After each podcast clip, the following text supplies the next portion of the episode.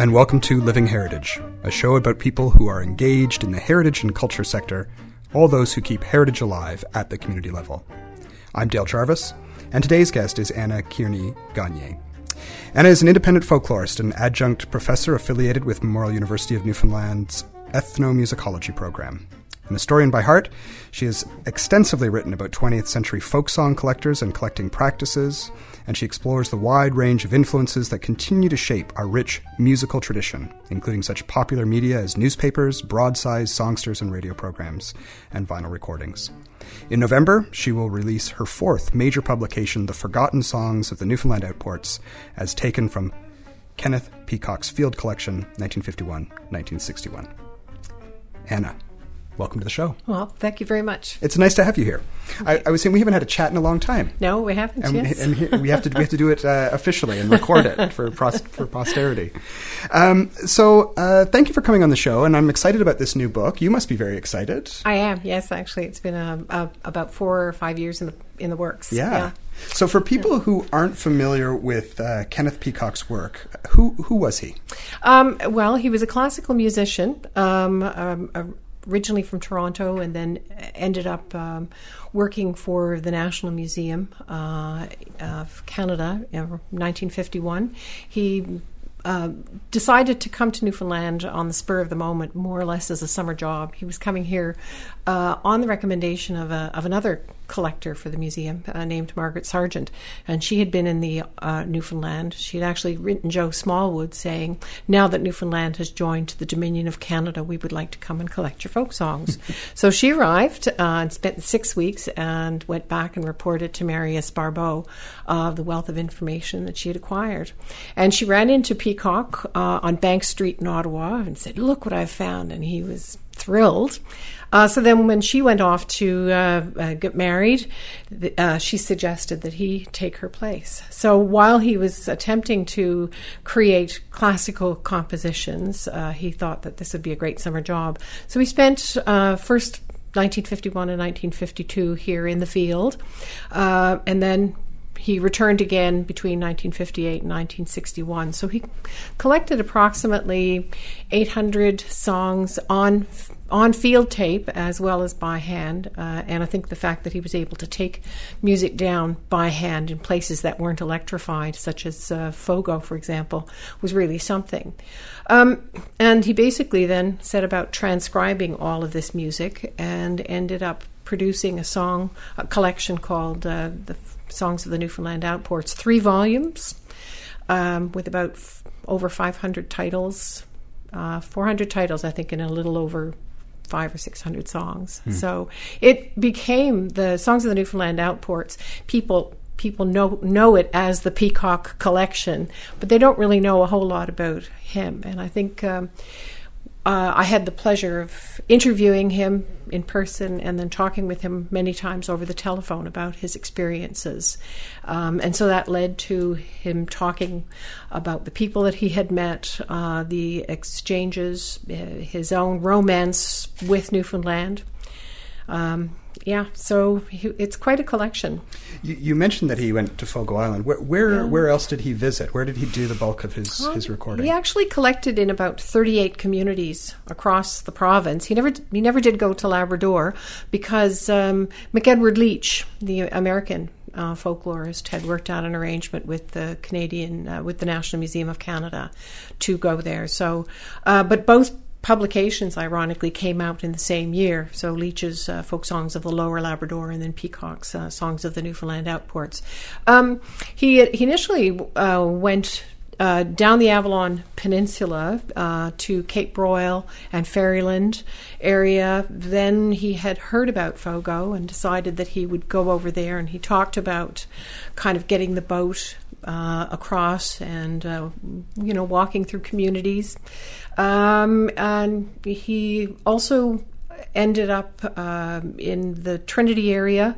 Um, and he uh, ended up on the west coast of Newfoundland as well, Gros Morne. By 1958, he was up in Gros Morne and as far north as Bellburns, hmm. where he. It, it must have been an interesting time for for him to come. This fellow, yeah. this classical music uh, person from Toronto, to come yeah. to the newest part of Canada at that point. Yes, you know. Yeah. And, Um, I certainly think that he he experienced so many changes. Um, he was um, a, a rom- I feel that he was a romanticist in the sense that he was longing for the old way of life, and he often spoke about you know things like country and western music tainting the tradition, mm-hmm. and um, uh, he was very interested in the older music, but he was also pretty broad in his collecting. So he acquired lots of uh, local compositions, uh, Canadian folk songs, British, American, Irish.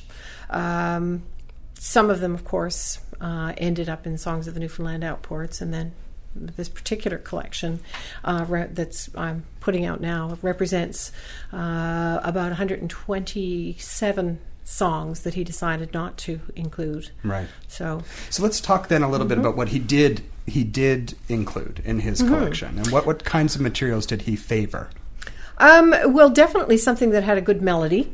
Um, he was looking for songs that I think were more complete. Uh, he would not have been inclined to include song fragments. Um, there's definitely uh, there's a French collection, some of the Gaelic material, representation from right across the island, from every you know all of the communities that he visited. Uh, wonderful Irish material, uh, occupational ballads, broadsides. Um, you know, uh, songs about um, uh, wood, working working on the logging, working in the woods, um, children's songs. Uh, so there's you know a, a, wide selection, and I think this is why it's been a Bible because it came out. Um, although Gerald S. Doyle, for example, who many people will know from the old time songs of Newfoundland, um, Doyle put out you know uh, by that time, by 1951, when Peacock started his research, Doyle had put out 1927 and 1940 uh, old time songs of Newfoundland. Um, so there was, and then Maud Karpeles and had put out uh, folk songs from Newfoundland, and Elizabeth Greenleaf and Grace Mansfield had published ballads and sea songs of Newfoundland. When Peacock came, he felt that um, there was this huge gap and uh, he was aiming to broaden out our understanding of what Newfoundland folk song was. And I think it's because of his determination uh, to make so much song material available that we ended up with three volumes. Mm-hmm. Uh, you know, Elizabeth Greenleaf's was uh, basically about 300 pages. Maud Karpeles hadn't even published her second compendium of folk songs for Newfoundland. It was really 30 songs in um, uh, uh, musical arrangements for piano because she was part of this tradition of bringing British folk song uh, to the parlor, if you like. Um, so, you know, he was determined, and he really encouraged the National Museum to uh, bring out this this collection. And he worked all his life on contract. He never worked. I think he worked for a very brief time as an employee. So he kind of uh, was doing things on contract, and then uh, you know working for people like Helen Creighton. Um, most people don't know, for example, that uh, based on his 1951 and 52 collection, uh, Gerald S. Doyle approached him and uh, approached the museum because he was aware of Peacock's collecting and said, "Well, you know, we'd like to include some of this song material in our third volume." And the museum said to Peacock, "Give him whatever he likes. Of course, I think this was a way of showing Canadian, of showing Newfoundlanders that Canadians were very much welcoming them into uh, into Canada and celebrating the fact that they had this rich musical tradition. So half of the songs in uh, uh, Doyle's 1955 publication came from Peacock. Oh, interesting. Yeah, yeah. yeah. What do we know about his field work, like how he conducted field work? Mm. Well, uh, uh, when I first I first discovered the Peacock collection as a singer way back in my Delta Dawn days, I will say. uh, and so um, I had happened to run into uh, Becky Bennett and and Annie Walters up on the Great Northern Peninsula, and that was my first time ever interviewing, meeting with people that he had uh, visited. And I thought, gee, nobody's really looked at Peacock the Man. So I spent a lot of time when I was doing my PhD basically revisiting the collection and taking it apart and making contact with people that Peacock had actually interviewed. And I was really fortunate because at that time, um, you know, 10 years ago, um, uh, Gordon Willis, for example, from Fogo, was still alive. Um, um, Becky Bennett was still alive. Uh, so it was an opportunity for me to visit uh, with the families of people that Peacock had uh, uh visited. And really, it was uh, often a case of referral or often a case of luck, I think. He had definite areas that he wanted to go to.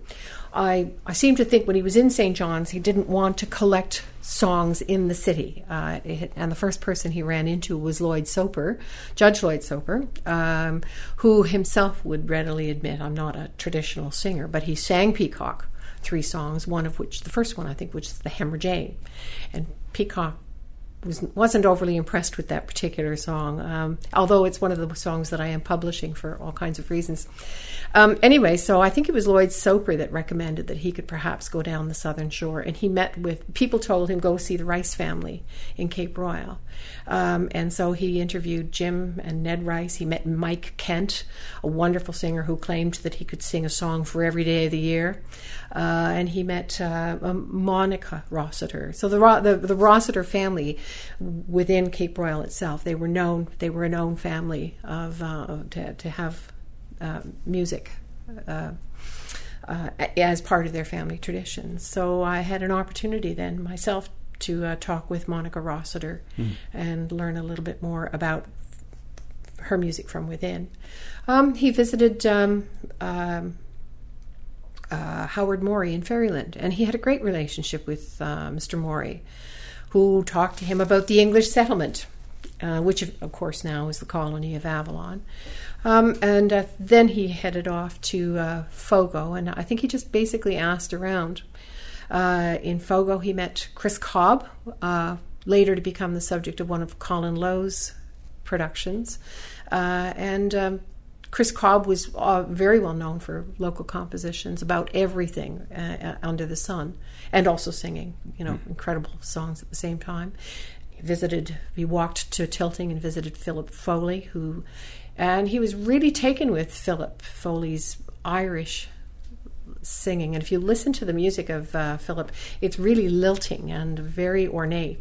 Um, and so he spent a lot of time uh, as well taking down Philip Foley's, uh, uh you know, Bonny Young Irish Boy and uh, Napoleon's Farewell.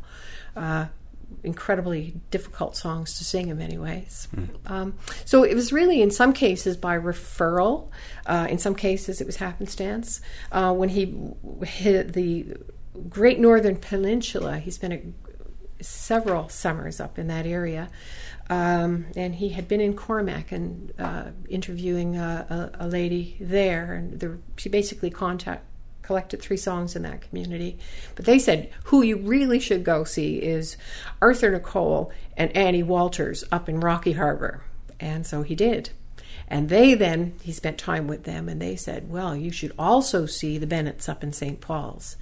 And um, so he spent his first summer of 1958, and this was a, a summer after a very long break, with his tape recorder He spent, I think there must be about 17 hours of uh, songs with the Bennett family alone. 17 hours. Wow. That's huge. Yeah. So where's the material now? So he he collected stuff so on collected recording. So collected stuff on, yeah, it, on yes, and actually the fact that he was a he was a field technician uh, uh, extraordinaire. He knew about tape recording. He had fooled around with tape recorders in the 1940s. And you've got to remember, like tape recorders are brand new uh, magnetic tape, the whole concept of, of using uh, this kind of tape for field recording. Um, so he brought his material back to the National Museum uh, in Ottawa and basically transcribed. Now, to transcribe the music plus the lyrics, at that time, you know, you were basically doing stop, start, stop, start. Uh, you wouldn't have the nice little foot pedals and amazing slow downer technology yeah, that we yeah. have today. Yeah. Uh, and so it was really uh, to his credit. Ironically, Peacock, the Newfoundland collection is only one portion of his entire Canadian collection because he went on from Newfoundland to go right out west and he collected, you know, from several different uh, communities and cultures across the country.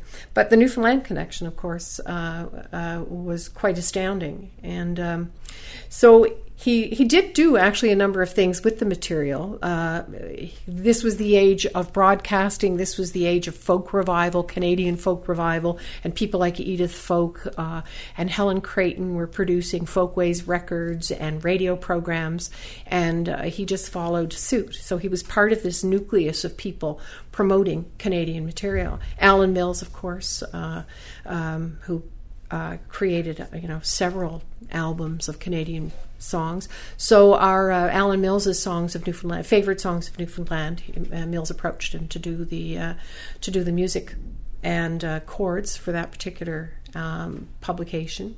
He even put out his own album through Folkways, two albums actually, but the Newfoundland album was sort of you know Kenneth Peacock sings ballads of Newfoundland. Yeah. It wasn't it wasn't a uh, uh, it wasn't a bestseller uh, because what people were looking for, I think, was more the voices of the people themselves. Right. Yeah. But I think he didn't feel that he had as good recordings as maybe he re- realized in Yeah. later years. Can, can you talk a little bit about the, the sources of some of the the songs and tunes them, themselves? Wh- where did this material come from originally?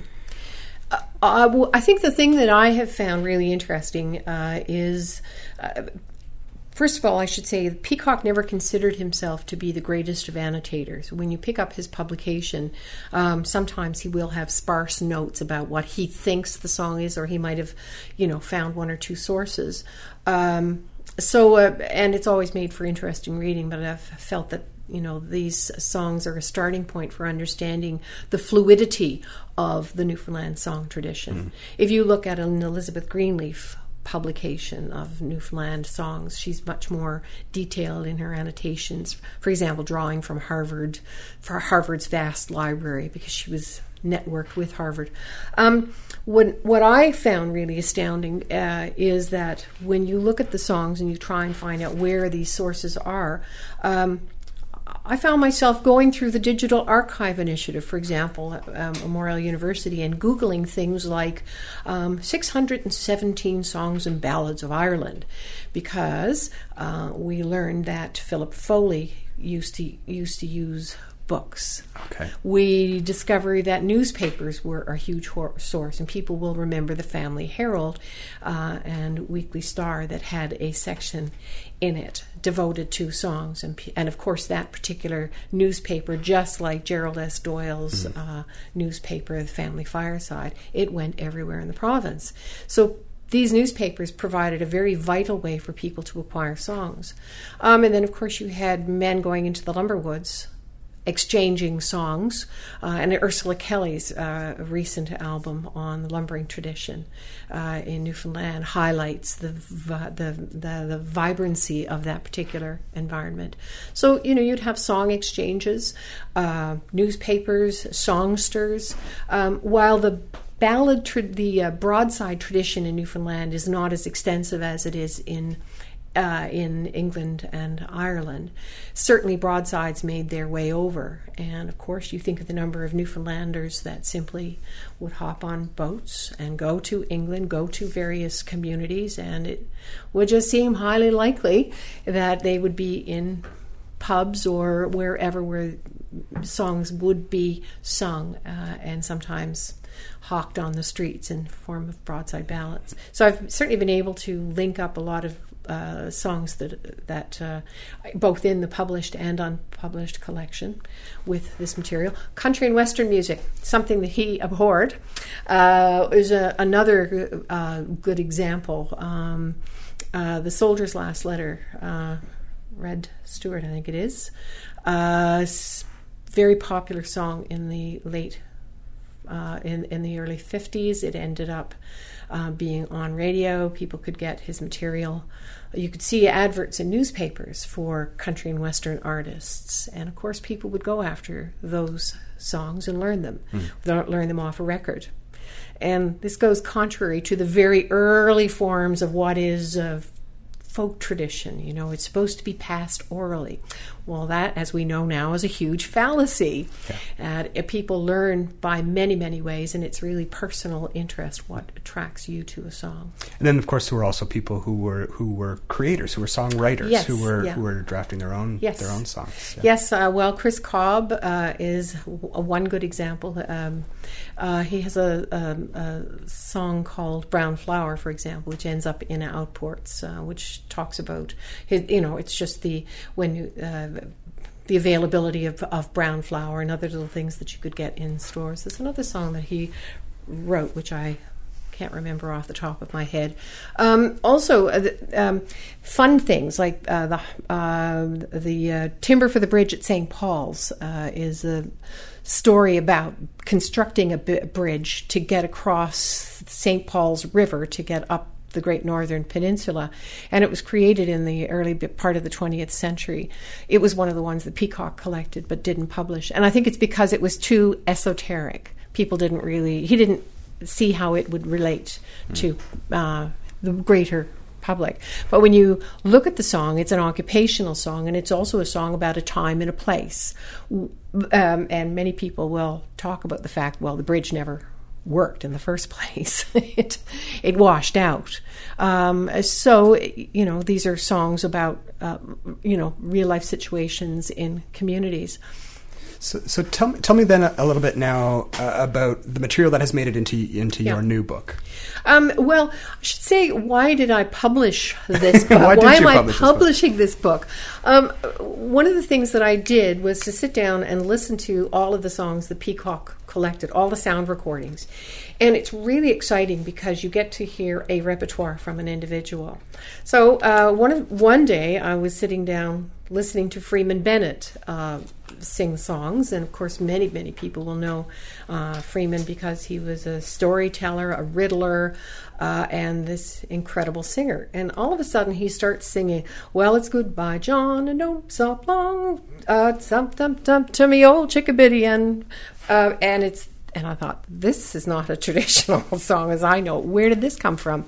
Um, and so Peacock, of course, didn't publish it. Um, uh, uh, Leonard Hewlin sang a thing called Miss Angelina Brown. Uh, and the, so I started looking at trying to differentiate between what Peacock published and what he didn't publish. And of course, sometimes he would choose versions of songs, um, and he would take maybe to make the song to improve the song, which is something that we shudder about today. Um, he might take a line here, a stanza there, to embellish the song or to make it more complete. Because his audience wasn't just academics, his audience was uh, people like you and me who are interested in the songs or you know musicians. So he had a wide market. So. Um, so this particular collection, um, there's about 127 songs uh, that are in there. Several of them have never been published before. I was going to ask, what can people expect uh, when they open up the book? Yeah, well, uh, they can. Uh, um, uh, Annie Dear I'm Called Away is a lovely song uh, that dates, dates, back to, I think that one dates back to the Crimean War. Um, the British Music Hall is something that um, appears in Newfoundland uh, these music hall songs, uh, of course, this was printed material that was shipped out from England and appeared in Newfoundland and elsewhere. So there are examples like "Goodbye, John," um, "The Hammer Jane." Why did I? Yeah, publish? why did you pick this one? Well, because it's a it's a song that's sang song, performed with a very dramatic voice, and this is something people Peacock abhorred was this performance. But the history of the Hammer Jane actually comes right from British Music Hall. Um, it's uh, the it, its ancestors, um, uh, the uh, broadside William and Dinah. Uh, there were parodies of that particular broad uh, of that particular ballad performed in a British music hall, and uh, so. It, this dramatic voice in humor in parody and so it had a very special place and of course the hammer jane is a parody of a you know of a, of a newfoundland boat that goes astray and the lovers end up intertwined in a in a in a graveyard someplace um, uh, song. Uh, there's uh, the occasional fragments of songs. Uh, the uh, wreck of the schooner Arabella, which uh, was supposed to have been loaded too much on one side, it ended up going off on the Bay of Islands. And um, one of the things that I've been finding really interesting is going into, as I mentioned, places like the Digital Archive, and you just Google a couple of words and you never know what you're going to come up and find. So, going back to 617 Irish songs and ballads, that particular publication was sold here in Newfoundland and Labrador. So, that means that that definitely was a source for mm-hmm. people. So, I'm finding that this uh, influence of uh, vinyl, of songsters, of newspapers, and so forth, um, very strongly, uh, you know, turns uh, this collection into something more than just a series of songs. There is going to be a, a multimedia component uh, to this collection as well. There's going to be some material online. Yes, actually, there are 26 of the songs are going to be available through the uh, uh Canadian Museum of History's webs their YouTube channel. Mm-hmm. Uh, there will be an e version of the song uh, collection coming out next year, and I'm keeping my fingers crossed because I'm hoping that they'll be able to link to places such as the Broadside Ballad Collection at the Bodleian Library. Each song has a Roud number. Now, most people don't know about uh, Steve Roud's Broadside and uh, Song Index, but it links our collection, the songs in this collection, to that wider uh, collection of published material. And in actual fact, there's about 40 songs that are in this collection that have their very own new Roud number, pleased to say, because this is the first time they've ever been published. Uh, Fair Fanny Moore is an example of a song that uh, was collected elsewhere but has never been published here. Um, um, Anna Gray has never been published here. This is a murder ballad. Um, so there's lots of really uh, the country and western song, Wreck of the Number Nine. One song that's really fascinating for me. I've got two minutes to play it. Is a song called "The Rose in June," which was originally in Scotland in the 1860s. It's a song about a vessel that uh, uh, uh, was wrecked at sea, and the men are praying on the vessel. Um, because it involved religion, Peacock uh, vanquished it from his collection. And I found that it's not available in Scotland or anywhere in the British Isles except in a Newfoundland version. And I think what happened is that the Newfoundlanders from the logging camps here went and heard that particular song in the logging camps when they were helping the loggers during World War II. Oh, interesting. And yeah. then people went into uh, the Newfoundlander in the Your Favorite Songs and started asking for the song with, you know, does anybody know this song?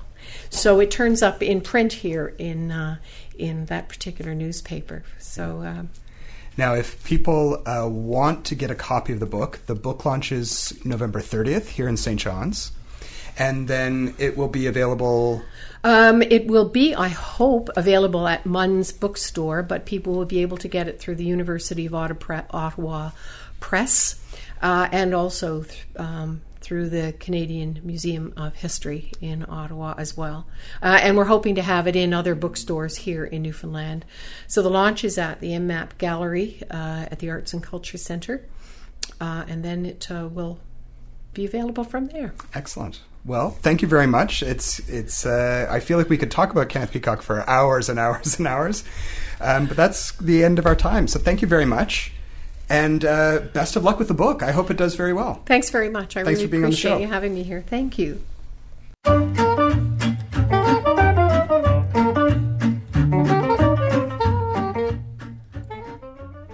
I'm Dale Jarvis. You've been listening to Living Heritage, a production of CHMR Radio 93.5 in collaboration with the Intangible Cultural Heritage Office of the Heritage Foundation of Newfoundland and Labrador. You can find us online at ichblog.ca or on iTunes. Our production assistant is Tara Barrett. We would love to know what you think of the show. Leave us a comment on the Living Heritage Podcast Facebook page or tweet us at ICH underscore NL. Thanks for listening.